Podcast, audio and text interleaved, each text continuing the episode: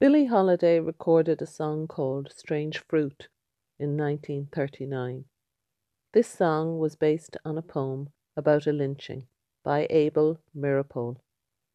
When she sang the song, she said it brought to mind her father, who died due to medical negligence 20 years before in 1919.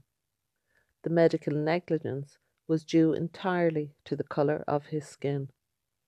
Since his death, his daughter believed nothing had changed. Billie Holiday was no stranger to racial discrimination. When playing concerts in the American South, she entered venues by the kitchen exit, using the service lift to gain access to the ballrooms where she would play with an all white dance band for all white audience. Many times she crouched on the floor of the musician's minibus when driving through segregated white areas. Her talent was taken as a given, as was the racial discrimination she was routinely subjected to.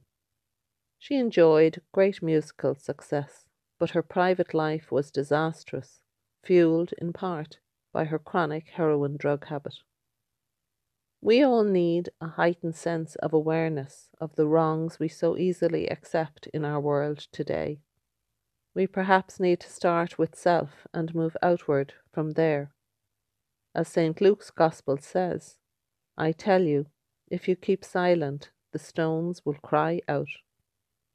Billie Holiday was born under a less vivacious name, that of Eleanor Fagan, in 1915, and died a shadow of her former self a mere 44 years later.